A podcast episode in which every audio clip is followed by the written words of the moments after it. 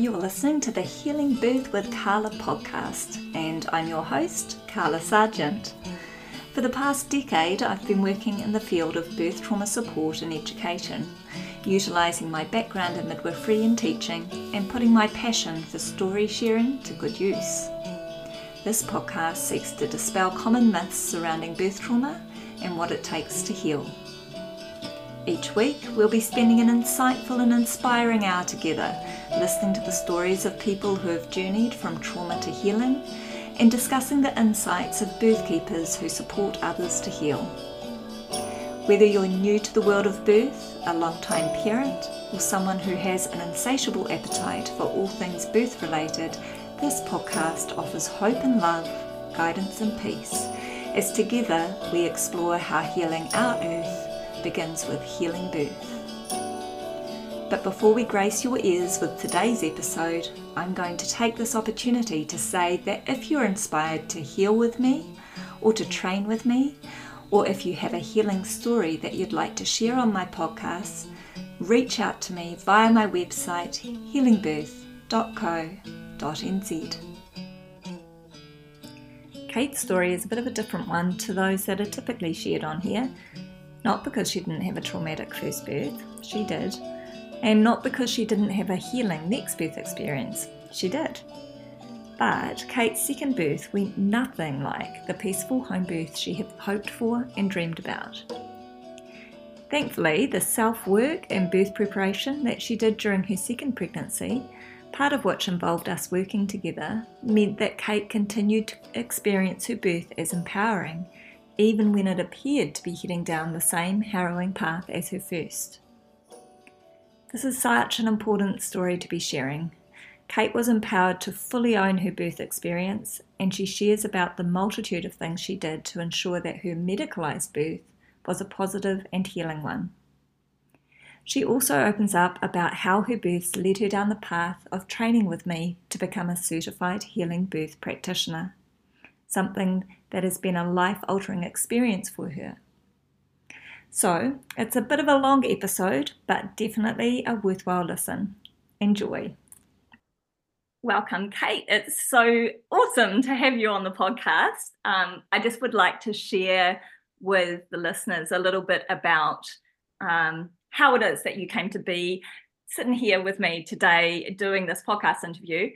Um, so, we have a bit of a, a family history. Um, my ex-husband, you're his cousin, so I kind of know you from a while back, and um, you know, you're I knew that you were a social worker, uh, and you became a mum in the time that we've known each other, and um, and I know that after your your first birth experience, there was some stuff that came up for you. Uh, you reached out to me, and and this role as a, you know birth trauma support worker um, and we kind of did a little bit of work together. Um, and then you gave birth to your second child, uh, who's now two and a half. Um, and I, just recently, you got in touch with me and said you were really interested in doing my healing birth practitioner training, uh, which lit me up no end because because um, I love you and and because anybody who's enthusiastic about this work i'm like yeah you know awesome we need more people out there doing doing this stuff and just knowing your personality i knew you'd be amazing in this role. Um so part of that healing birth practitioner training is we weekly uh, for the 10 weeks of the course um, get together on a zoom call on a thursday evening and have these what i call an interactive zoom where the group all sort of shares their learnings from the week or shares about their own personal experiences or asks questions um, and near the end of the course it it was fitting. I can't remember the the um, what the conversation topic, but you shared about your second birth experience, which didn't go as you had planned for, um, but was nonetheless, uh, you know, a, um, a, a healing experience to some degree, at least. And you're going to share with us today about this, so I don't want to put words in your mouth. Um, but what the feedback you got from the group was like, wow, you know, this is epic, and more people need to hear this story. Like, um, and and it was like, yeah, would you do a podcast interview, you know, on your story with, you know, with me, Kate? And um, you were like, yes, yeah, I will. So that's how you came to be here today doing this uh, interview. And I'm so grateful because yours is a bit of a unique story. And we haven't had this sort of story on the podcast yet. So I'm super excited. I'm not going to give any more away. Um, you know, I'm going to let you share your stories. Um, and so, to that end, let's start off with hearing about your first birth experience uh, and what led to that kind of being a, a somewhat traumatic experience for you. Yes. Okay. Well, firstly, thank you for having me here. I am super um, excited to let your listeners know, yeah, kind of what went on. Um, for me. So when I think back to my first birth, I think the overall um, traumatic experience probably started during the pregnancy with a feeling of like lack of control.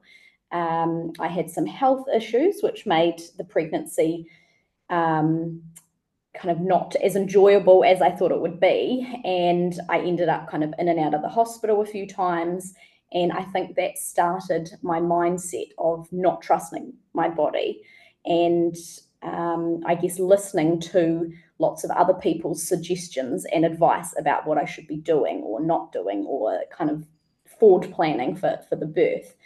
Um, and before becoming pregnant, I really wanted to explore the idea of a home birth. That was something that just sat really nicely with me. My mum had had a home birth for one of um, for my sister, and that was yeah just kind of something in my mind that I thought yeah I think this is this is something that I want to do.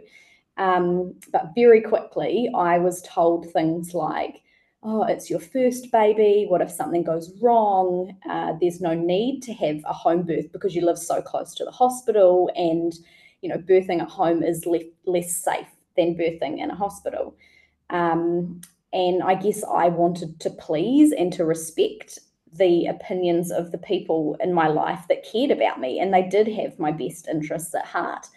Um, so I regretfully now kind of dismissed that uh, home birth idea, and I kind of looked at how I could make a hospital birth work um, and kind of meet some of those needs.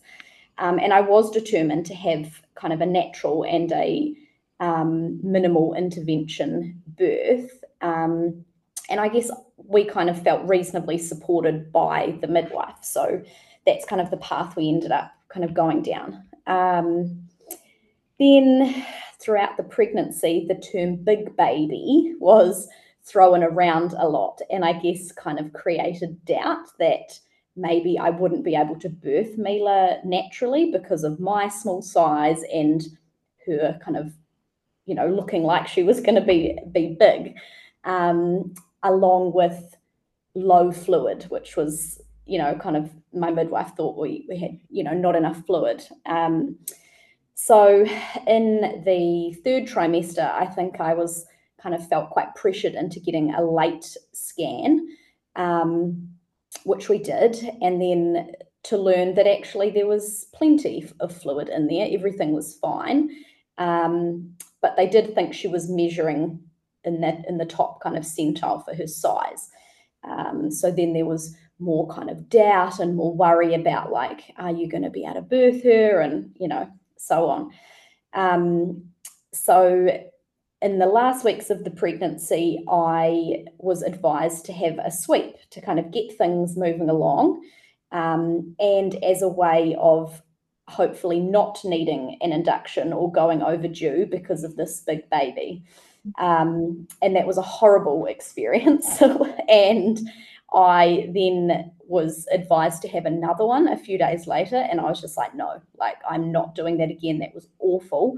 Um, and that we would just kind of wait and let things happen. Uh, so at just over 40 weeks, I went into labor and I was really excited. I kind of had my whole plan thought out and my bags were packed, had my essential oils and the music, my soft lamps, had my own bedding all ready to go, kind of to try and make the hospital setting feel kind of more safe and more kind of homely. Um, for us. And my husband and my sister were my support people, and I was feeling quite good. I was ready to meet our baby. Um, so we stayed at home for quite a while, kind of rode out the contractions through the night and into the next day. And then I, I thought things were moving along. The contractions were closer together, they were kind of building in intensity. Um, so the midwife, which we were kind of guided by the midwife at this stage, suggested meeting her in hospital once we'd kind of got to 24 hours of, of labouring. So we ended up going up there, and I don't really feel very safe in hospitals. I don't like hospitals. It wouldn't be a place that I would kind of want to want to be, I guess. Um, but I I thought that it was the right place to be, and that the professionals there would have my best interest at heart and have Mila's best interest at heart. So I trusted I trusted them. Um, I was examined by a hospital midwife and told that I was two centimetres dilated. And to be told that I was only two centimetres after labouring for 24 hours, I thought, what? Like, this is not. This is not right. Surely, like, it can't be two centimeters. Like, are you sure? Um, and now I just wish that we had stayed at home longer, but we were kind of up there, we were checked in.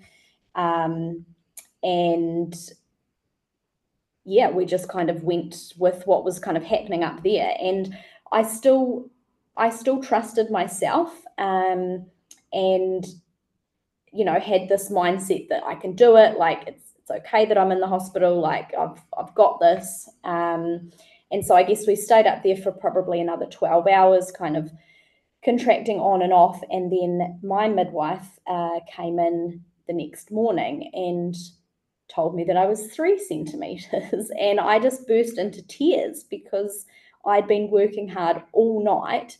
And I guess I just expected myself to be further along. And then being told that, I was, um, yeah, I was really disappointed. And I felt like I was failing. And the, those words, failure to progress, were, you know, all around from all those professionals. And so I kind of took that on board and believed that, okay, I'm not doing something right or something's going wrong with my body. Um, and because I hadn't eaten or slept for about two days, um, the midwife kind of said, like, you're going to need some help or you'll end up with a cesarean. Um, and I was really adamant that I wasn't having a cesarean, I was having a natural birth. And so reluctantly, I, and trustingly, I guess, of her, I agreed to have my waters broken to try and, you know, kind of speed speed things along. Um, and then that didn't that didn't work either. Um, so I think this must have been Sunday. By Sunday afternoon, the hospital midwives and doctors were recommending the syntocinon drip and epidural, um, but also still kind of telling me, oh yeah, you, there's a good chance that you can still deliver your baby naturally. And I guess not having any knowledge, not asking any more questions, I still really believed that I had a good shot of of doing that. Um, so I said to them, "Oh, let's just wait. Let's just wait a little bit longer. Um, give me a few more hours. I want to try and keep going." I was managing the pain okay, um, and so we went for a few more hours, and then they kind of checked back in, um, and then my midwife came back in and told me that I was being stubborn, um, and that I either needed to go for a cesarean now or to try the epidural and the drip. Um, and I just remember feeling that those were the only options that I that I had.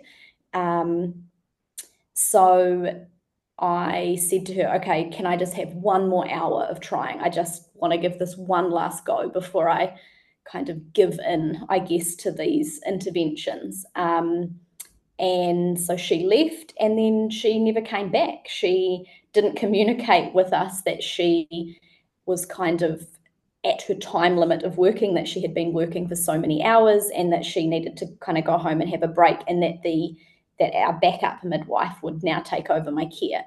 Um, we hadn't been able to meet the backup midwife, um, so it was the first time meeting her.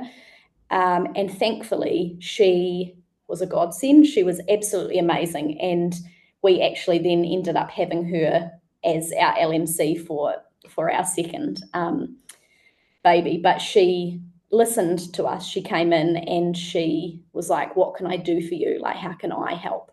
Um, so she got me up off the bed. We started moving around. She used one of those kind of boba wraps to um, take the pressure off. We used, yeah, different positioning. Um, she asked if we wanted to try some homeopathy um, and try and kind of turn the baby a little bit to reposition her, I guess. Um, so we tried this for a few more hours, and then the hospital staff came in, and the pressure was really on because we'd been going at this a long time.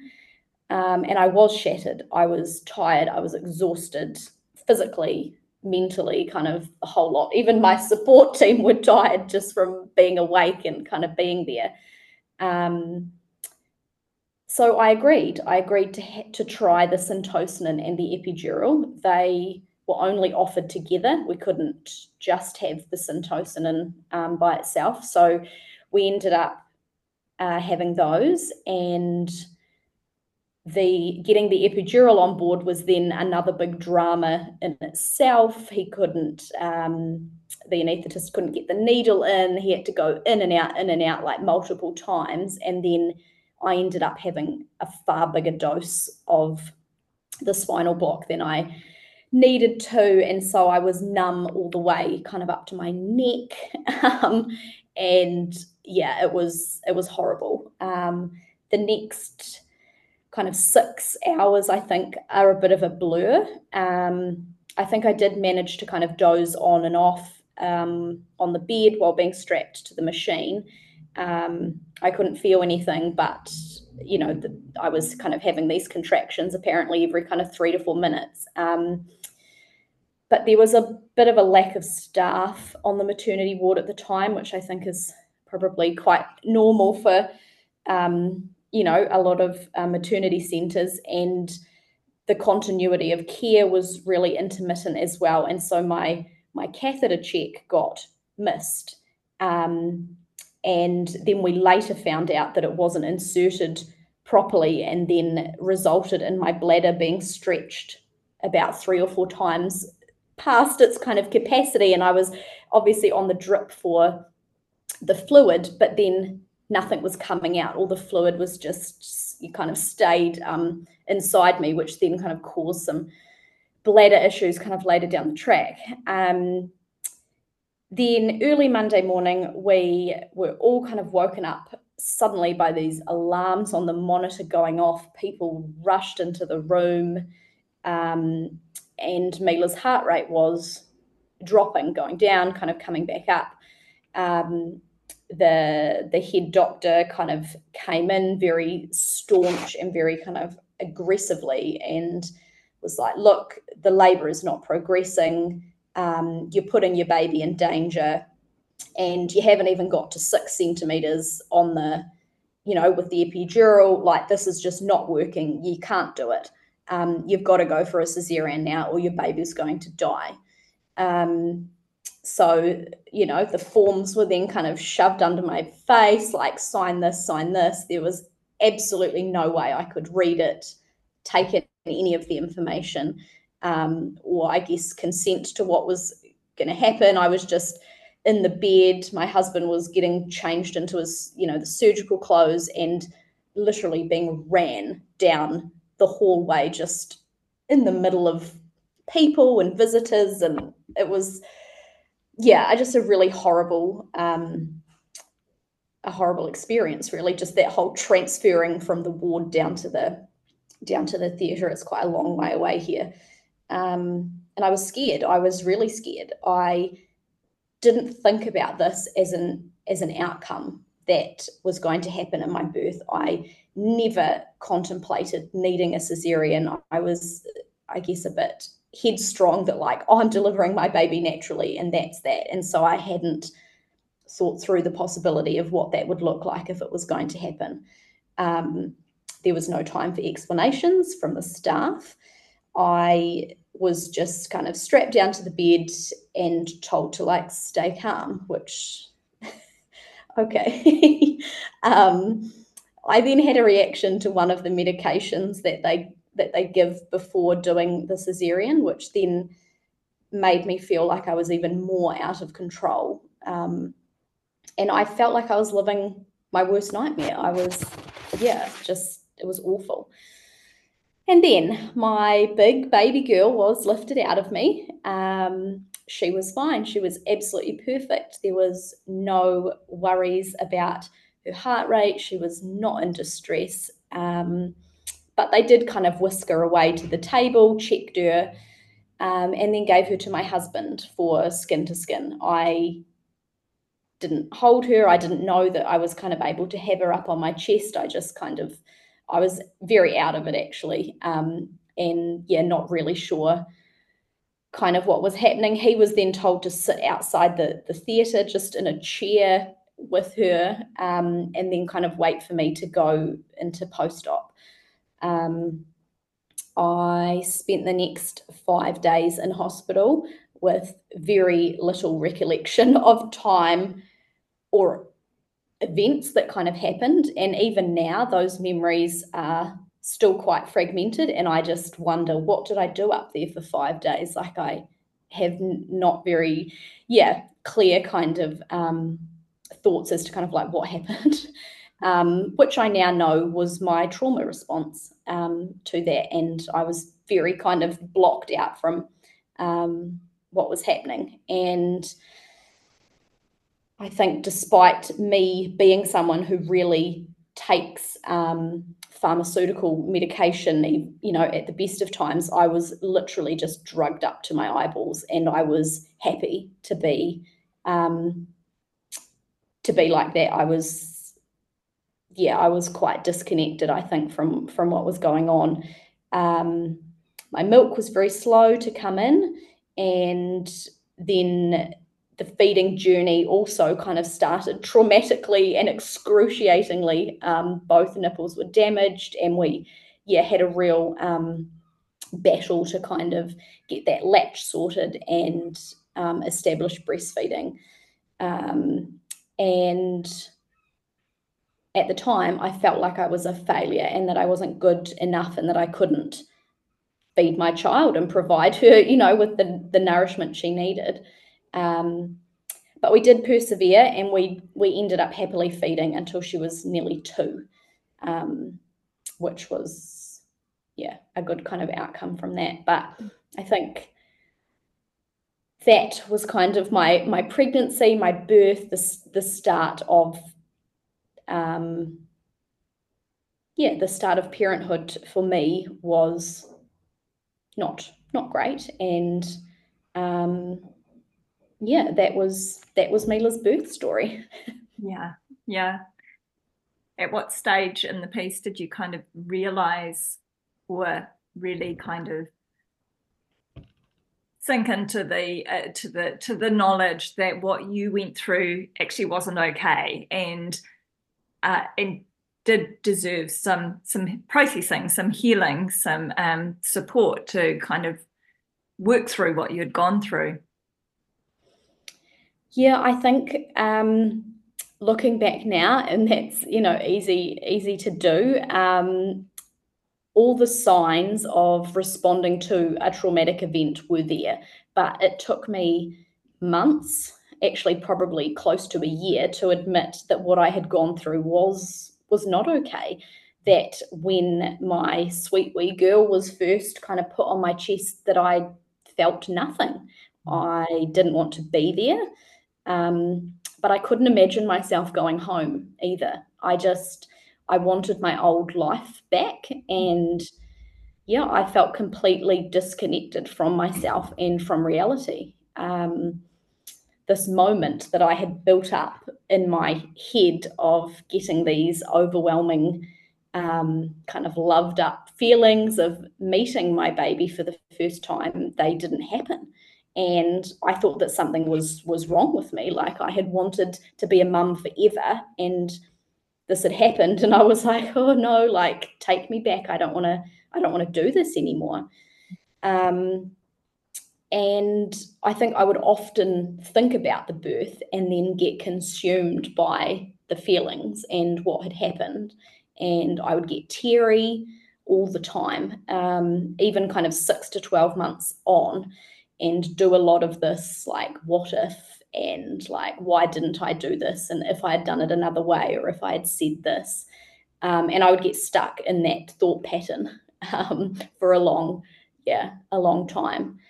Um, I also found it really hard to communicate and to connect with some of the closest people in my life. I would avoid phone calls and I would wait to message my sister back and my closest friends um, for days because I felt like I would crumble if I had to talk about anything to do with the birth or anything about Mila or how I was coping.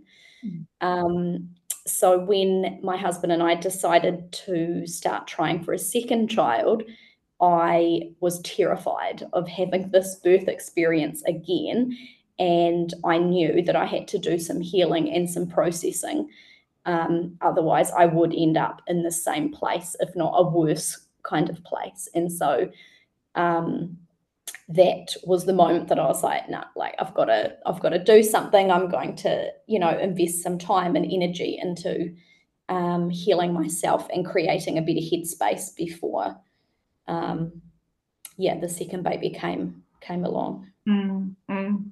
And what did that look like for you? What did, okay, so you'd you'd had this recognition that you needed to do some healing work what did that look like? What did that processing and healing journey um, involve for you? And what sort of preparation did you do in the lead up to Remy's birth?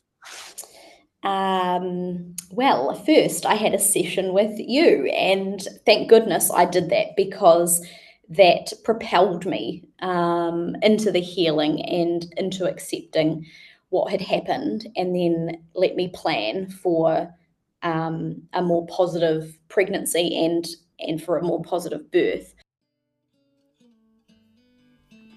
A quick interruption from me. Are you listening to this podcast as someone who is still holding trauma from a troubling birth experience? Perhaps you're still feeling a sense of failure and self doubt. You're possibly holding on to guilt or shame surrounding your birth.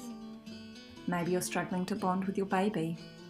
Or maybe your relationship with your partner is still being negatively impacted. And chances are you are fearful of what another birth experience might look like for you.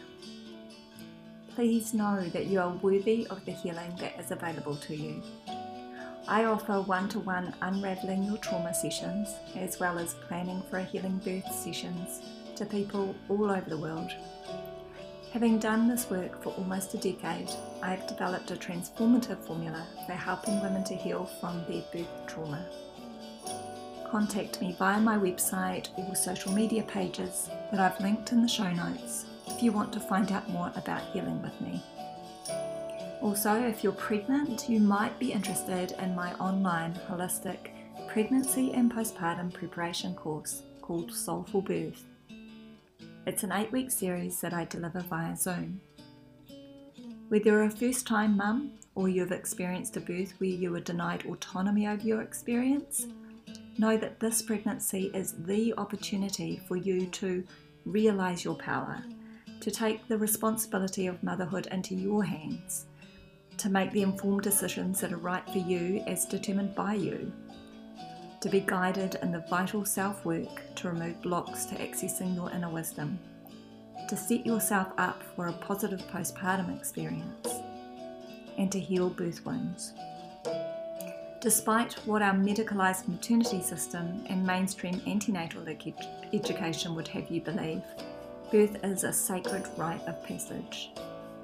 Be guided in a deeper understanding of what this means and how to set yourself up for the birth experience you deserve. Again, check the show notes for a link to Soulful Birth. So, yeah, some of the suggestions that we kind of talked about Um, together, I did a lot of um, like self reflection, journaling, writing down my story and what had happened, and letting myself talk to people in my family about what had happened and being okay with um, sharing those vulnerable parts and all those kind of pieces, which I I don't think I had really done that before. Like all of them knew snippets of information, but I think um, we kind of tend to censor out some of that stuff, not wanting them to worry or to kind of relive the the experience as well. And so I did a lot of that, um, and yeah, really just focused on what what we wanted this next um, pregnancy and birth to look like, or what we what we didn't want it to, to look like. Obviously, there's still all the the unknown factors, um, but yeah, worked really hard in creating a space where there was less fear and and less um, doubt.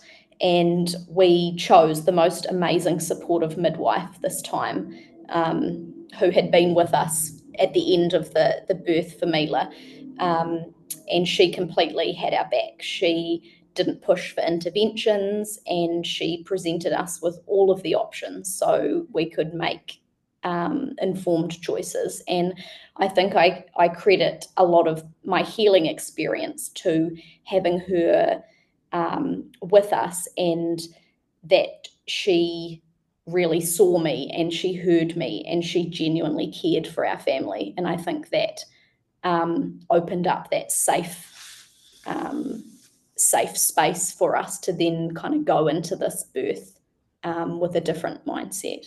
Mm, yeah, yeah, safety is key, right? And um, yeah, when you were sharing uh, before about this, the that you opened up to your family more vulnerably uh, around um, what Mila's birth experience had been for, like for you uh, you see, you know, there had been a lot of hesitation around doing that because you worry about what it'll bring up for them and and whatnot. I would also add to that, um, and this may not have been the case for you, uh, but it's certainly the case for a lot of people that I work with, is that there's a fear of expressing what the experience was for you because there's so much shame associated with the experience. There's so much self doubt. You talked about, you know, the ruminations after Mila's birth of like, you know, what if I'd made different decisions? What if I'd done things differently? You know, those sorts of things are really, really common. We we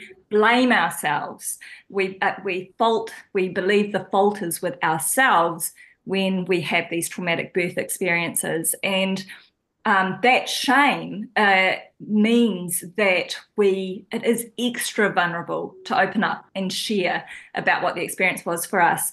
Um, and part of what um, usually is is not resolved but expressed in those healing birth sessions that I do um, with people is is that unpacking of your story and helping you to see that you were making the best decisions you could um, based on the information and support that you had available to you at the time that this is, wasn't your fault that you know and it's that changing that narrative from um, i was a failure um, i let myself down i'm too ashamed to share about what happened or how i felt about it because um, you know that would be admitting to what a failure I am.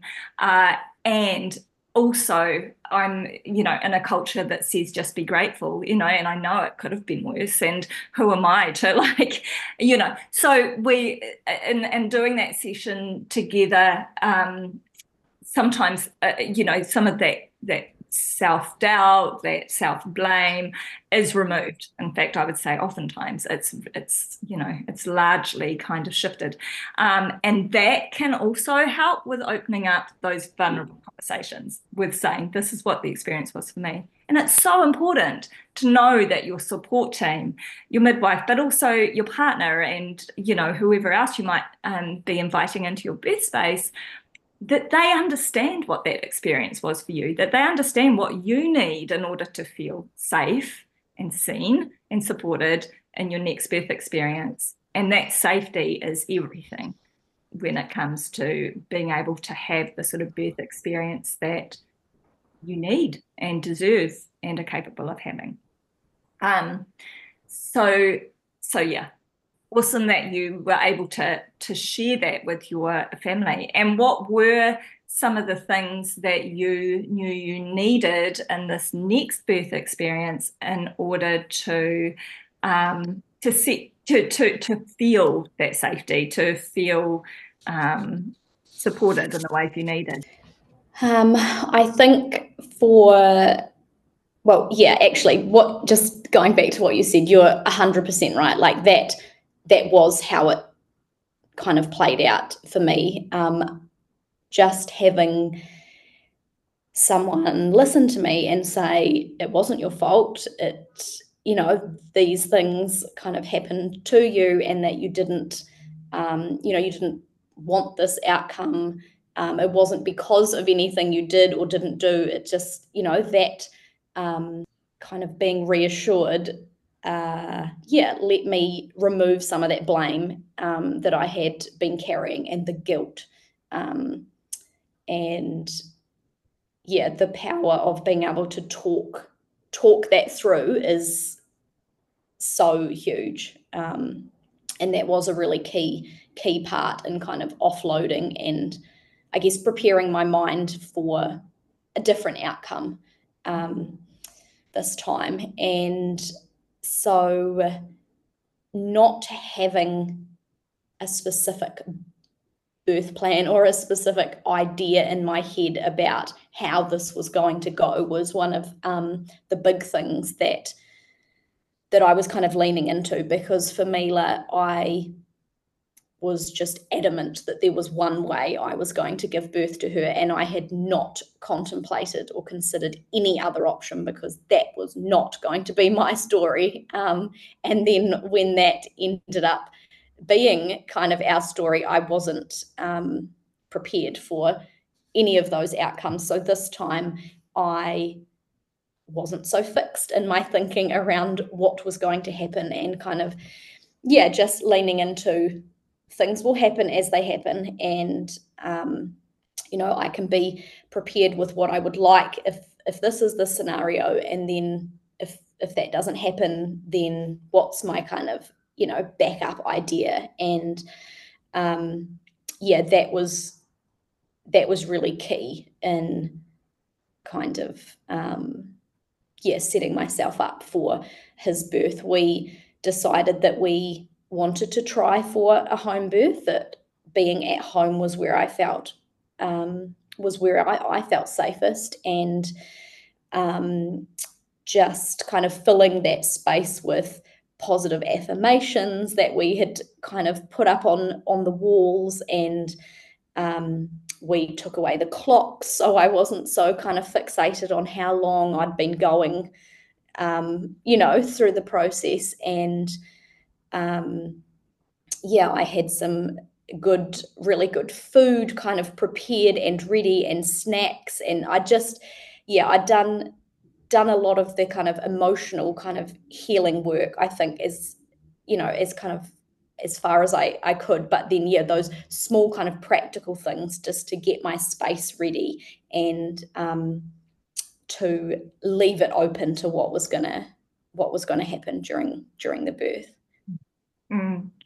Uh, yeah, it's always something that I talk about um, when I work with people um, eh, when they're preparing for their next birth experience is, uh, you know, like talk about what your ideal birth plan is. Like talk about, you know, dream big and and uh, discuss that with your support team and how they um, can support you to um, to hopefully have that experience.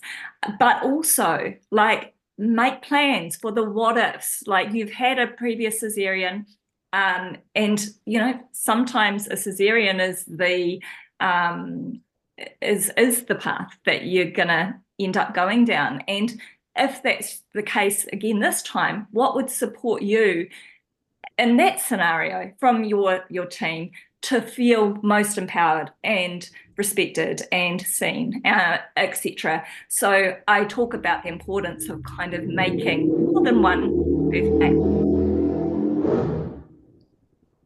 What was that? Sorry, yeah, that was I was trying to shield that noise. That was a ah. motorbike just hooning up the side street. Sorry. um, yeah, so making multiple sort of birth plans, I guess, or discussing at least, thinking about what would be important to you and sharing that with your team is a, is a really important part of, well, A, if that scenario uh, uh plays out, then yeah, your team know how to support you in that. Um, but B, it's also about dealing with the fears that we have in the lead up to our next birth. And fear is, is a natural consequence, right, of having had a previously traumatic experience. Of course, you are going to go into this next birth experience with some degree of fear, but getting as much perspective around that fear as possible is really helpful. And so we usually have these ruminations, these things that are going over and over in our minds in the lead up to our next births um, that are those what if questions. What if? What if I end up having another, you know, three day labor? What if um, the baby gets distressed again? What if I have to have another cesarean? And so I, I talk about the importance of like, yeah, like share those what ifs with your midwife, with your team, and um, and make a plan for them. Make a plan because once you've made that plan, they stop being what ifs because there is an answer to that question.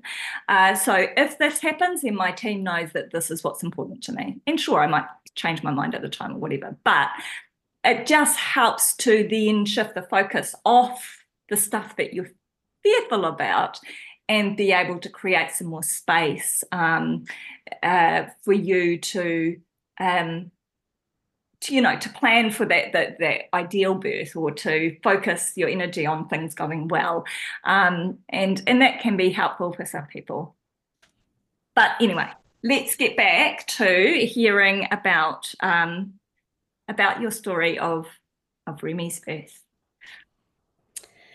Yes, so we we went into Remy's birth, I guess, with our eyes wide open. And yeah, I tried to kind of lower my expectations and and my um, these kind of fixed ideas on on what was going to happen. And we just I was going to try my very best to just kind of let him into the world, however that was going to um, uh, happen. So I went into labour just just before 40 weeks. Um, and I did feel it felt different. I felt calmer. I felt more in control this time. Um, so we, yeah, we laboured at home for the afternoon, uh, all into the night, and I think early hours of the the morning, I kind of felt the intensity um, of the contractions kind of really ramp up um, in the speed that they were kind of coming through and the pain.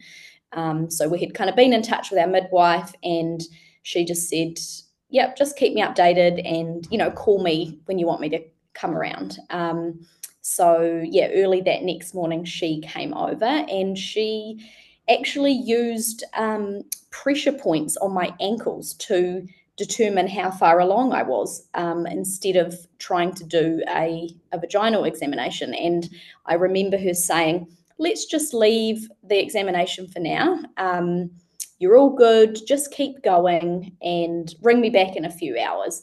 And looking back now, I know she was she was trying to protect me from starting to kind of panic again because um, I think we must have been about kind of 18, 20 hours in to the labour and I had hardly dilated, um, which, you know, kind of very similar to, to Mila's birth. But she knew about this and we had done a lot of unpacking of Mila's birth, um, you know, during our antenatal sessions. And so I love that she kind of didn't even tell me how many centimeters I was. She was like, no, nah, no, nah, we're just not even going to do that. Just keep going.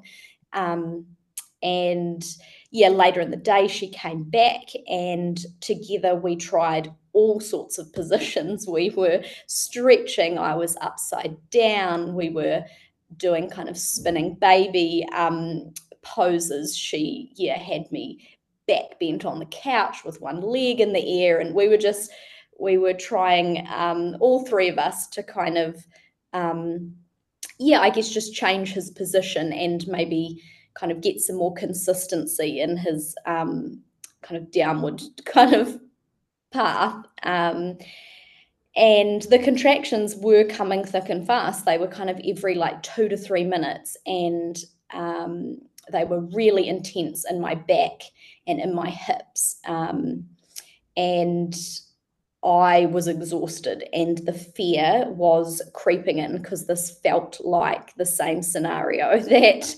um, we had with Mila. And I think I just got to a point where I didn't think I could do it anymore. And I, yeah, I just, I wanted a cesarean. I, um, the, the midwife got on the phone with the on-call obstetrician and she, um, I can still kind of see her now walking up and down our our corridor kind of advocating for me to come in for a a non-planned but non-emergency um, cesarean. So normal procedure would have seen me come into the hospital and then try with the syntocinon and the epidural first before kind of, I guess, electing to have um, a cesarean. But um, I already kind of knew the likely outcome of of being hooked up to that syntocinon and having the epidural and um, the chance of ending up with another emergency cesarean um, anyway. And that was just something that I didn't want to do this time. Um, I felt really good that I had given it a really good go, that we had extensively tried all these um, things to kind of uh, get that labour more established and, and change his position, and it just it, it wasn't working. Um, so the obstetrician agreed to that, and we uh, met her up at the hospital about an hour later. And interestingly, as soon as that decision was made, the contractions slowed right down. Like they were every two minutes, and they were so painful. And as soon as we got off the phone, it was like one contraction every 15 minutes, and I could just breathe through it. Like they just, yeah, it, I don't know whether that was kind of the fear response um, or what that was. But yeah, as soon as that decision was made, it was like I wasn't even in labour um, anymore. Um, and so we met with the obstetrician at the hospital, and I talked through my uh, cesarean birth plan that if we were to end up, you know, kind of not at home with a home birth, that um, this is what I wanted. And she agreed to facilitate um, all of our wishes. Uh, so going into the cesarean this time, I was nowhere near as scared. Um, I didn't feel so blindsided by the process. Um, so both the midwife and my husband were with me, and I felt in control and I felt supported this time, which is a complete kind of contrast from from Mila's birth. Um, so when they made the incision, they held it open and then they let Remy do his thing. They didn't rush in to get him out. And he was able to kind of wiggle around and to take his time and gently kind of get his head out himself. Um, and my midwife talked me through this as he was kind of coming out and then um, kind of talked me through some like breathing exercises um, as the muscles were kind of naturally um, expanding and contracting. And so um, I felt like I was able to breathe him breathe him out a little bit like I, you know, like I would have done had I had a vaginal birth. And they lowered the curtain at that stage so I could um, see him and like AJ kind of held my held my neck and my chest up so I could kind of watch him um, coming out, which was really lovely. Um, they then performed the the neonatal checks on him while he was lying on my leg instead of taking him kind of away to the table. Um, and this then also allowed the cord to stay intact for for much longer. They didn't have to kind of clamp it and then like remove him. And after the cord was clamped, he came straight up onto my chest instead of kind of going to the support person, which um, which is what we want because you know we all know the benefits of that skin to skin. Um, and then my husband just kind of held him held him um, on on me the whole time.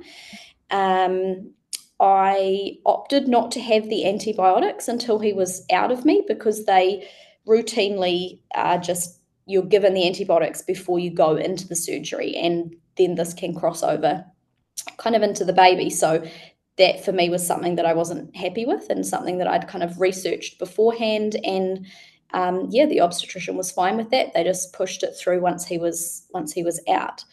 Um, I also did uh, vaginal seeding before we went into the theatre. So then, once he was on me having skin to skin, the midwife just came over and kind of wiped his face um, with the swabs to transfer that bacteria to um, to him. I'm just going to interrupt you super, super quickly here because I know that a lot of listeners will have heard you mentioned, um, you know, this this um, microbiome seeding or vaginal seeding. I can't remember what you referred to it as just then. Um, and be like, what's that? Uh, because a lot of people don't know about about this. But um, so cesarean born babies that are not coming through the vagina are not being introduced to all the um, the bacteria, the you know the microbes that are naturally in the mother's vagina at the time of birth, and the baby gets these microbes. Um, into its own body as it's coming through through the vagina through its mouth and nose and eyes and and whatnot and skin and um, and this is what is an important part of the development of the baby's gut microbiome they have a sterile gut when they before they are born but with the introduction of these microbes that um, that they take on board during birth, um, that sets up a healthy gut you know microbial system. Um, and we now know a lot more about the importance of the gut microbiome in terms of uh, the production of you know um, a healthy immune system um, in terms of you know a healthy digestive system in terms of um, being able to even even a healthy like um, mental health system like we know as adults that you know uh, your gut microbes can really influence your your mental well-being. Um, so has it has really significant consequences. And of course babies that are born by cesarean are bypassing that process. So uh, and research has demonstrated that um, babies who are born by cesarean do have higher rates of um, autoimmune disorders. They have higher rates of hospitalization, um, you know, when they're little. And uh, there is these very real consequences of not being exposed to the mother's microbiome at the time of birth.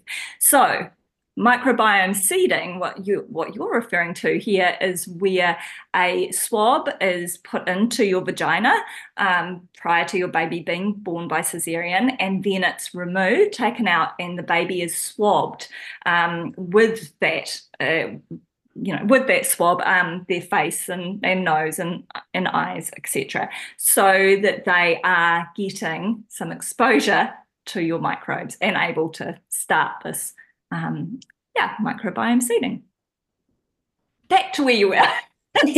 introduce. I mean, interrupt. well, yeah, it's a, it's if you don't know about it, you don't kind of know that it might be an option for you. So, um, yeah, I before kind of having having Remy, I did so much research into kind of um, I guess like alternative cesareans or gentle cesareans, you know, these other things that um, that I could yeah kind of bring into my plan that I that I wanted. And that was um, definitely one of them because I have autoimmune issues and my daughter um, she has allergies and autoimmune issues. So um, exposing Remy to as much of the yeah kind of normal bacteria um, that he would have had you know had he have come through the birth canal was really important. So um, yeah the the team were happy to kind of let that happen alongside the the cesarean, which was really um, awesome.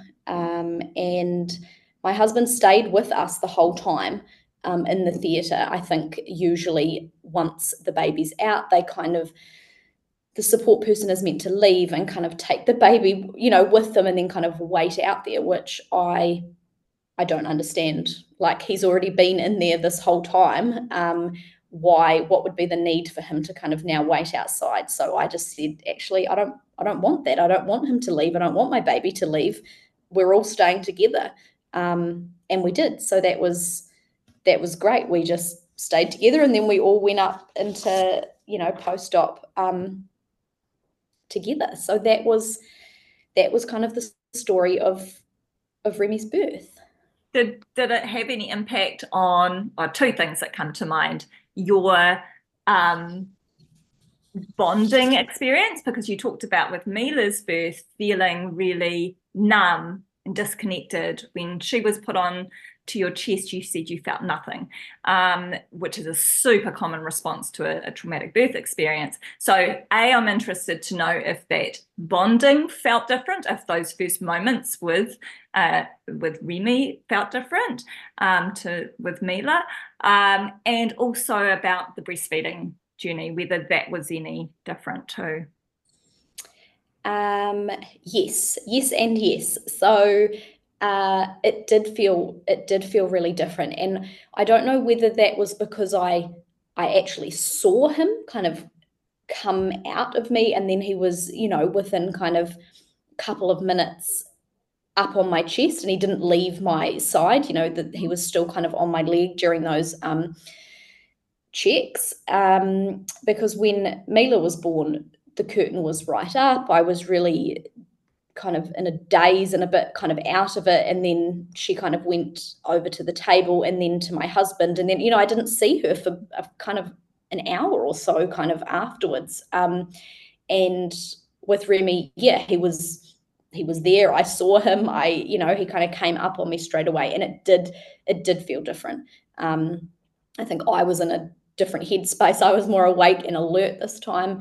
Um, and yeah, I I felt in control. I felt like this was my process. I felt like I had birthed him, not like a team of professionals had had birthed him, which is kind of how it um, how it felt with Mila. So yeah, it did. The bonding was different. I I don't think I probably got that full rush of hormones that I I would have got, you know, had I've kind of had a natural kind of vaginal delivery, but I did yeah, I felt like he was mine. I felt like this is my baby. I still, I, I got a few warm kind of fuzzies, which was, yeah, really different um, to Mila. And the breastfeeding, yeah, that was so much better. There was, um, I mean, obviously he was a different child with a different latch and a different kind of suckle, but um, I felt more confident. I kind of knew how it was meant to feel and not feel when he was latched on properly.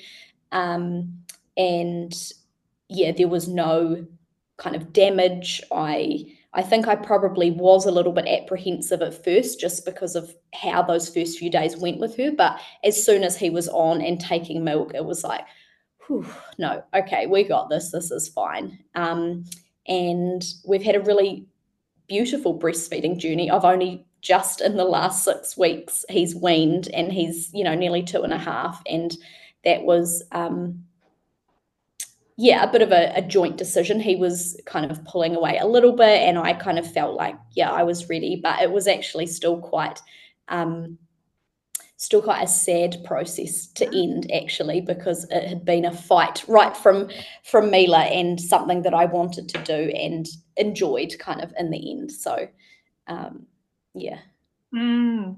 oh thank you for sharing what how did that birth experience leave you feeling how uh, uh, how would you describe um, Remy's birth, given it didn't go, it wasn't definitely, it was far from your ideal birth. Um, so, yeah, how would you describe it?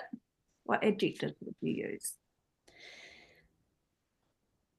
Remy's birth was, yeah, it was wonderful. It was healing. And yeah, I didn't get the home birth or the vaginal birth that I was hoping. Um, but it was still a really healing process. And it was it was healing because I felt supported and I felt listened to and I felt in control. Um, and I really feel like things kind of aligned for our family that day because having the obstetrician that we did made the whole experience possible.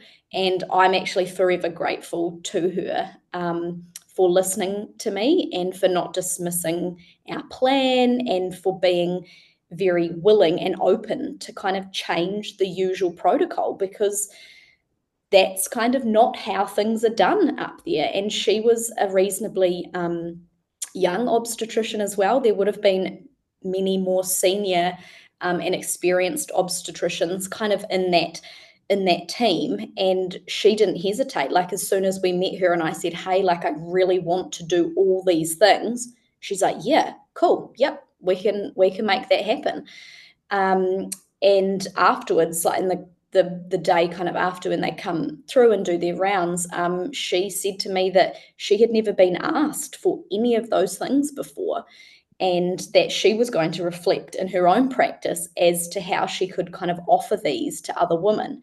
And that just makes me so, so happy knowing um, that I might have had a small part in creating difference up there and um, creating more kind of empowering options for future cesarean mamas, I guess. Yeah. And um, yeah absolutely yeah yeah i love that reflection uh yeah and and i i imagine that as part of what drew you into doing the healing birth practitioner training as well so kind of my next question to you is what did you learn about yourself through that journey and how how did it change you what yeah what what path has it led you down um, yes, you are right. It did, I think, having had both of the experiences that I had kind of drew me um, to your training. And yeah, I think I am changed because becoming a mother changes you anyway. But when you go through a really shitty birth and um, I guess then suffer from that for you know for for years and then um, have another birth and heal from it. It just it opens you up in all aspects of your world as to like you know things can get better things can change. You have the power kind of within you. You have the resources and the strength um, to yeah to overcome to overcome that stuff. And it doesn't have to define you and it doesn't have to sit with you as a ne- negative experience forever. I i can look back at mila's birth experience now and be thankful for it. Um, yeah it didn't play out how i wanted but it um, it kind of led me led me here to to this and to then you know hopefully be doing this work and to be able to um, help other women in in their journey with with healing. And so i'm i'm grateful for the experiences um, that that i've had and to be able to have that second to be able to have remy's birth um, also kind of not go the way that i'd planned but but for it to turn into this really um, empowering and healing experience is um, yeah, something that I think about all the time. And I'm, yeah, I am grateful for for this. And um, I think it has even changed my parenting style and my my kind of identity as a as a mother even um, just sitting in a different space now and not having these uh, guilt kind of waves come over me now and then of like you know it was my fault or I, you know i could have done better. My body let me down all that um, kind of negative self-talk that i that i used to do often. Um, and yeah i've kind of come full circle in my in my birthing healing journey i think so. Amazing. And that has such such incredibly important and powerful impacts on your children right? Like as well and on probably on your relationship with your man and um and how you talk about birth with other people. And so the ripple effects just can't be under understated you know? Um it's it's yeah, we do have these um, wildly unhelpful narratives around birth and birth trauma and and that that are out there. And for you to have gone on that journey and learnt to unpack all that and to see things in such a different light and such a more empowering and whole and healed light um, is yeah it's it's just it's awesome. And so uh, you know i i love that you've gone on to do the healing birth practitioner training and that you're feeling now equipped to go out there and um and help others go on a, you know on this journey for themselves. Um is there anything you want to share about your experience of, of doing that training? Um yeah well i guess kind of putting it out there to to other women that if they even just have an inkling of being feel feeling like they're called to kind of do this training just do it. Like you will not regret it even if it's not something that you want to kind of pursue um, in terms of going out there and, and, providing that support to other women. I think uh, for me it not only kind of let me um, heal further and to understand kind of more in depth about what happened and why it happened um, in in my births. But now for me to have um, all this knowledge and these tools to be able to help other women, um, you know, uh, start their healing from traumatic births and then to hopefully pa- plan for future healing births um, is just such important work. And for me, I know that I was meant to be here. This is the path that I was meant to be on. This is my next kind of chapter and journey. And maybe it could be yours too. Um, so if you have been kind of coming back to the idea of doing this training, it's it's so worthwhile in that kind of in the personal and that kind of professional kind of aspect um, mm. as well. Mm, yeah, and I do have people come through the training that don't have any intention of going out there and offering one-to-one, you know, unraveling your trauma sessions with with people. it, it is about a, a self journey um, and wanting to find that healing for themselves. And for others, it's because they're working in a role, um, whether that's as a midwife or a, a doula or you know a childbirth educator, um, working in the field of birth and they want to just incorporate these understandings and these learnings, these tools into their current role rather than pr- provide this as a sort of separate service. So I get all sorts of people um, d- come through the training. I I didn't put this down as, as a question, so I hope I'm not th- throwing you here, um, Kate. But um, but one of the things I loved uh, witnessing with you being on the course was just this like all these light bulb moments for you. You know, you'd come to these Thursday sessions just so fired up. Like, how can this be? Like, you know, we are told we are we grow up with such a like so much conditioning around birth, around medicine, around authority figures, around compliance and and all this sort of stuff. And as we, you know, unpack that more and more in the course, you were like, you know, this is so wrong. How can, you know, like, how, how can it be that we are taught to put so much trust into medicine and yet so much of what's going on out there is goes against the evidence you know it's not evidence based and it's causing all this trauma and nobody's doing anything about it and yeah and i just i loved seeing you get so fired up and just you know really seeing things as they as they were um I don't know if there's anything you want to add to that or if you want to dispute that even, but that was my how I uh, how what I witnessed um, and, and having you on the course. yeah, you're you're right. I did um, find this deep or this like hidden uh, fire in my belly, I guess, around um, yeah, I don't know, like even just the injustices in the whole birth space, um, and that we're not kind of taught or told about all the stuff that could have such a big impact on on our on our birth. Um, and why aren't we told this? Like, why are we not presented with all of the information um, around, you know, if we choose this option, then these are potential outcomes. And if we don't choose this option, then what might happen? It's kind of like, yeah, we're very much just told this is the option, go with it and trust us. And, you know, when we do that and then we have, um, I guess, a, ne- a negative experience or a, a, bad kind of outcome. And then we start questioning, well, why did I do that? Why did I take this option? Like, could I have done something different?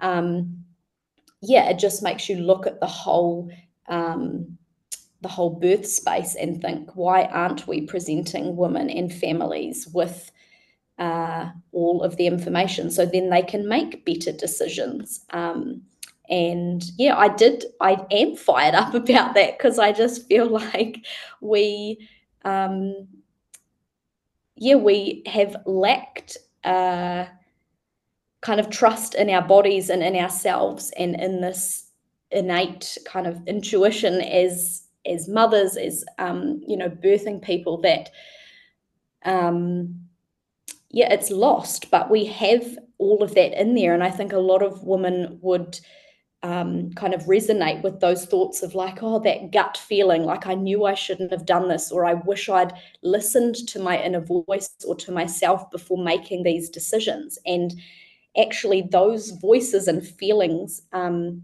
are there for a reason and we kind of dismiss them and think that other people know better know our bodies better know our situation. And um, a lot of the time they don't. Like i know they have they do have our best interests at heart but do they really have all the information to give us themselves are they really equipped with with all of the knowledge um, and no, I don't think they are. And they don't know what's best for us. Like we are the experts on ourselves, on our bodies, on our babies. And um, I think, yeah, we've lost the, um, yeah, lost the abilities to tune into that like we used to and to listen to ourselves. And I think, um, yeah, that's why I'm fired up about it and why I um, just have loved learning and absorbing all the information on the course and kind of understanding um, the physiology of birth and the history of birth and um, yeah just kind of going back and trusting and embracing um, ourselves and our bodies more is what we should be kind of leaning into so just quickly, my Healing Birth Practitioner Training course is a 10 week program for birth passionate people who are ready to develop the knowledge, skills, and tools to confidently and competently guide women to heal after a traumatic birth experience. My aim is to share with my trainees all the knowledge and skills I've acquired and tools and resources I've developed over the nine years that I've been serving the birthing community as a healing birth practitioner. My aim is that when you complete your certification, you are fully prepped to integrate this work into your current role or to offer this as another string to your bow of birth work. No longer will you feel helpless and hopeless when faced with the fallout of the over medicalised and disempowering birthing culture that is currently at play. You get to be a part of the vital birthing revolution that is seeing women take their power back in birth. Such incredibly important work. Each week there's a pre-recorded lesson to watch with a workbook to fill in as you learn and a juicy group interactive Zoom session where we discuss all the reflections, questions and experiences that are relevant to the week's lesson. The course ends with you holding your own Unraveling Your Trauma client session and receiving feedback from them. always a buzzy and encouraging time. Course completion will see you becoming a certified healing birth practitioner. You'll receive a certificate, a digital badge to use on your website, brochures, and in your social media, and you'll be added to the directory of healing birth practitioners on my website. You'll also receive a copy of my book, Where the Heart Is Stories of Home Birth in New Zealand. The next training is starting in one week. If, like Kate, you feel called to do this work, check out the link in the show notes or get in touch with me today. I'd love to have you train with me if if anybody's listening to this and like, oh, I want to work with Kate. like one of the things I I love about you having done this course is that you you have the social worker background you have an inroads into here in new zealand. Um, you know a, you're you can be on acc books for people who they've had a maternal birth injury claim accepted and part of that is um, is getting support around the you know mental mental health healing kind of stuff. Uh, so people will be able to if they're not already i'm not sure where you're at um, in terms of that process but we'll be able to access um, these healing birth sessions with you potentially free of charge by if they've had an ACC claim um, accepted, or there may be other routes that you want to talk about. But this is one of my hopes and dreams is that this, um, the you know, this kind of uh, birth trauma healing work is made more and more accessible. Um, so, A, that's about training up people to feel confident and competent to be able to provide this sort of support. But B, also having, you know, a range of options around there uh, about how people can access um, support. So, I don't know if there's anything you want to share about that, but also if listeners are hearing you speak and want to get in touch, like how can they do that? Yes. Um, so, honestly, promoting myself and doing the social media stuff isn't a strength of mine, but it is my it's my goal and my intention this year um, to get better in that kind of self promotion space. Because if people don't know I'm here providing this work, then I can't help them, and those people can't heal. So I've got to get out there and kind of put my big girl pants on and like do some social media stuff so people can find me. Um, so that is kind of currently work in progress. But for right now, uh, you can contact me on email and on on you know via phone. Um, so I'll give those details to kind of to Carla, and then you can probably link them somewhere. Yeah, um, I'll put them at, I'll put them at the bottom of the show notes, and also for all of my certified healing birth practitioners, so people who have completed the training, like yourself. Um, there is a if you go to the about section on my website um, and scroll down there's our team and our team is a list of all of the people who have come through the training have completed their certification and it has ways to contact them there as well. So those will be if you yeah either access the show notes or jump onto my website. You should be able to find Kate and a way of reaching her until she pulls on her big girl undies and um, makes herself a, a social media page. Yes, yes, it's my it's my one month plan to do. By the end of end of February, I'll be active online, I guess. Um, but yes, I am also trying to, I'm in the process, it's a bit of a lengthy process of, um, yeah, a couple of avenues of uh, funding, I guess, for, for doing this work. So I'm based in Taranaki. So there's a, um, a local kind of uh, health scheme here, which I'm yeah just working through at the moment, which will hopefully uh, open up an avenue. Um, I mean, there will be some criteria to kind of um, meet, but as a as a pathway to get some funding to to come and have these sessions, and yeah, hopefully through um, ACC as well. So that's that's exciting because um, yeah, having a barrier to access, you know, having money as a barrier um, mm. for women to access this is something that would be wonderful to kind of over overcome. So this could be um, could be a pathway forward for that, which would be great.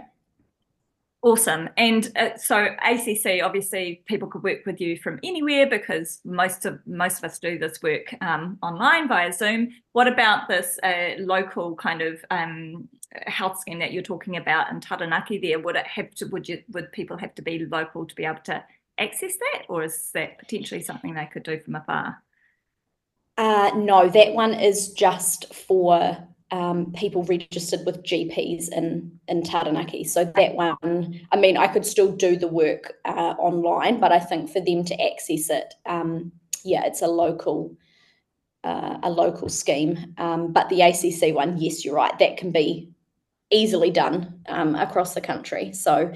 Uh, as soon as I am kind of up and running with those providers, I'll uh, I'll come back with to you, so then you can kind mm. of maybe link link yeah, I, in there yeah um, i will update the um my web page with with new details that come through um like you know in your in the our team section um but also i can um edit the show notes as well to add in that information so just keep us posted and then if the listeners are listening to this down the track um uh yeah they'll be able to access that information um Awesome. We're just about we're just about there, Kate. You've been amazing. Um, I want to ask you my final question that I like to put to um, a lot of my interviewees, which is if you could go back to the pre-motherhood version of yourself and share one piece of wisdom with her, what would it be? Um, I think that would have to be like trust trust your intuition trust yourself, trust your abilities. Um, because I think when I reflect back now, if I if I had have been in a place in a space and had the information and knowledge to do that, then things may have been things may have been really different. Um, you know, we probably would have found a home birthing midwife and um, this could have you know set us on a different a different path. Um, and yeah i think i said before like i'm okay with where things went. I'm okay now that i've been able to heal from these experiences. Um, and that's all part of my journey. And it's now led me into this birth healing space um, which i'm so grateful for. So um, you know i think yeah if we can lean into those kind of that inner wisdom that we that we have in there and and trust ourselves and our capabilities i think that's probably what i would have loved to have just shaken my pre uh, motherhood version of my of myself because um, we're stronger than we give ourselves credit for and we have these profound kind of abilities and strengths um, but they get overrun by all the stuff. So yeah. Yeah thank you. Ah oh, beautiful. I've i've i'm so grateful that you've shared this story. I have been wanting to get somebody on the podcast at some stage uh, who had that experience of having um, a completely different birth to what their dream birth would have looked like in terms of their and um, their second birth experience after a traumatic first birth um, and yet come out the other side of it going that was healing. That was empowering. That was because i'd done this work because um yeah because birth doesn't doesn't always go down the path that we'd hope and dream and you know there are always uh, i mean it's one of the beauties of birth really is all the unknowns and that we have to just surrender to the fact that so much is unknown and and our journey is going to be what it's going to be and we can do all the work doesn't mean that our birth is going to be that um, look like what we had desperately hoped for. Um, but there are things, absolutely, there are things we can do to ensure that no matter how our birth unfolds, that we feel supported, that we feel empowered, that we feel respected and um, and that we trust ourselves. Uh, you know, like learning to trust ourselves is a learning process because it's not something we're, we're taught about when we're growing up in, in this culture and this society. Um, and and that's part of, as you know, the work that we do as healing birth practitioners is helping people, you know, giving, offering them some tools around how they can um, learn to trust themselves, to listen to their intuition, to learn to trust their bodies by understanding a bit of physiology and understanding, you know, the impacts of fear on on that physiology, that sort of thing. So um, so yeah. I'm so grateful uh, that you have come on and shared this story. Uh, I know it will be a really, really important listen for a lot of people out there. Um, and yeah, I think if there's one thing you can um, take away, listeners, um, if you've had a, you know, a previous um, cesarean birth or a previous traumatic birth, um, that in your planning for your next birth, you know, look at the what ifs scenarios that are kind of ticking over in your mind and make a plan. Talk about these with your team. Let them know what would support you to feel safe should your birth go down down that that path again you know um and and yeah that that provides a lot of um yeah safety around uh, you know if things do go a little off course um then or those what if scenarios do end up sort of playing out then it's like good i still i feel you know sure like there's going to be fear there's going to be disappointment and that sort of thing. But if your team knows what's important to you and this is something you've put some energy and thought into and planning around then it can be still be a really um, healing positive empowering experience yeah all right thank you kate for being here thanks for sharing your story with us thank you for doing this work. Um, yeah, you're epic. Thank you for having me, and you are epic. awesome. So, I know you're probably wondering where the podcast music is that chimes in at the end of the episode. Turns out Kate and I continued nattering after we'd quote unquote finished the interview. I had a pressing question that I wanted to ask her, and thankfully, I hadn't yet hit the stop recording button. Hey, yeah. I have I have a question. Um, mm. When you shared about your birth story on our Thursday chat, something you said was, "I just know that if I could go back and have that birth now, that I would have been able, I know that I could birth it vaginally, you know, or yeah. have another baby. I just know that I could do it. What what has been the shift between, I guess, the time that you, uh, you know, you were birthing Remy and um, and you were like, no, I need a cesarean. Um, that's what I want to do, and this, that's how you know, that's, mm. that's what we're going to do. To if I had the knowledge then that I have now, it would have gone differently. What what was the shift? What was that knowledge or um yeah. Um I think a few things. Um I think I let I let the fear come in and kind of take over again when his kind of scenario was looking identical to hers. Like we kind of were almost, you know, laboring for days, like very little kind of dilation, but the the um, you know, the contractions were fast, they were painful, that you know, like all of this stuff. Um, and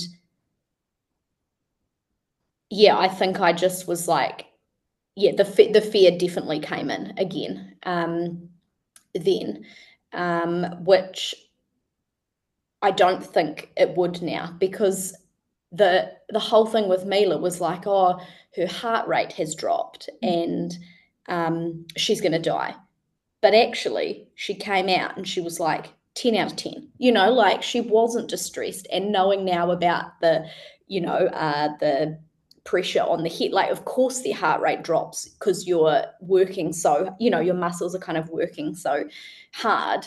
Um and that whole thing around like yeah like the they were both quite big babies and yeah I am kind of on the smaller side but is my body going to grow babies that I can't birth? Like my mum had three natural births. Like there's not I you know I don't think it's not in my kind of genes or my like family line to need need a cesarean. Um, there was nothing wrong. I didn't have any kind of medical conditions in terms of like physically not being able to to birth these babies. Um, and I think I had this thing in my mind about um, you can't just keep laboring and laboring, like someone will just end up dying. But I was actually coping okay. Like, yeah, it was painful, but it was okay. Like, I was breathing through it. I had like mindfulness techniques and I was using them. But I think prior to now, having yeah, having that knowledge around like trusting myself and trusting the process and not having time frames on things. Um, because if I could have just got back into bed and maybe rested a bit and just not worried about like you know why isn't he coming? Why am i only two centimeters? Like in another three or four hours i could have been nine centimeters. Like maybe i was you know like maybe i was just one of those women who had very long first stage labor and then things would have gone into place. Like you know and i think i would have I would trust myself now and trust the process, trust the baby, trust my body that I was just going to do this. Like, um, yeah, yeah, and I think that's like, yeah, that makes good sense. Was, that makes good sense. I mean, a lot of we do talk about that in the training, right? Of um, part of that talking about physiology and the impacts of various interventions, and we talk about those the physiological dips in the fetal heart that are a, a, a natural, normal, expected part of um, what happens to babies when they are super low, when you're when you are nearing the end of, you know, bef- at the, mm-hmm. at the um, before they're born, um, and that that's often pounced on as baby is distressed. We need to get the baby born quickly um, mm. which was a scenario for you and how many and i share this on the course right how many times have i heard now having worked with hundreds of families who have uh, experienced traumatic birth how many times have i heard this scenario of baby had to uh, baby the baby got distressed um, and so had to have an emergency cesarean.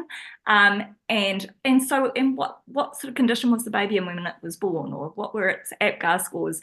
And oh no, baby was fine. Baby came out screaming, you know, APGARs of nine and nine or ten, and it's like, well, then your baby was not distressed. You yeah. know, they jumped the gun. They got scared by what is normal physiology, normal dips in the fetal heart, and it's one of the reasons why you know, CTG, um, you know, that continuous fetal monitoring um, yeah. doesn't improve outcomes and it increases rates of intervention and cesarean.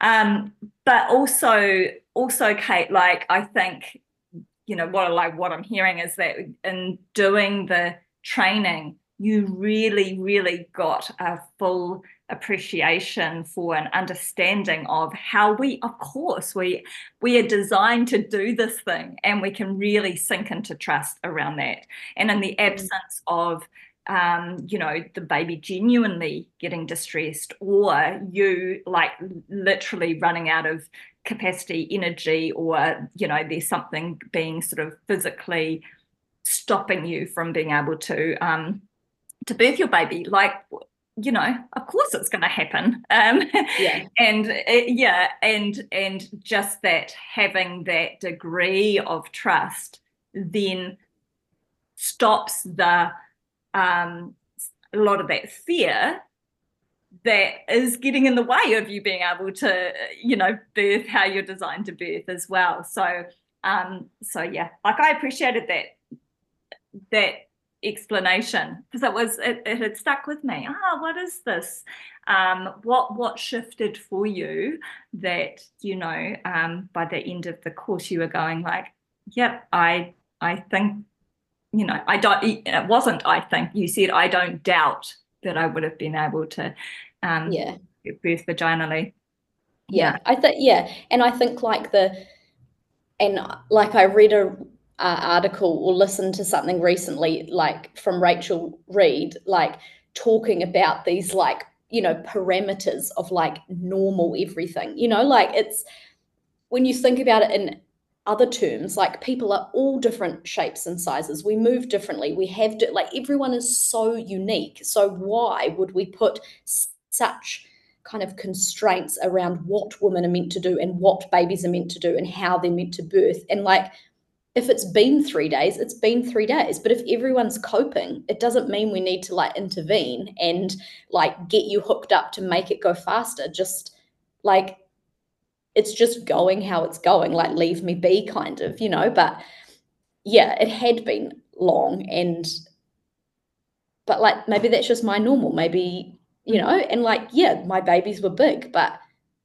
that's fine. I just have big babies. It doesn't mean they weren't going to come out, you know, like, but yeah, other people's stuff. And you're like very impressionable kind of at that time and mm. in that space I was, you know. Um, yeah, I'm like a whole different person now. like, you know, I just, yeah, it would be, um, yeah, it would be different. And, but yeah. Mm. Hmm.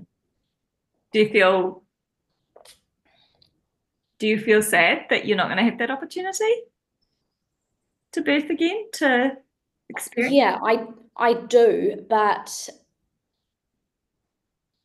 i think it's it's it's balanced because i only want to i have only have a desire to give birth again. I don't have any desire to kind of be pregnant again. I didn't that part of the journey like uh, that wasn't very enjoyable for me. And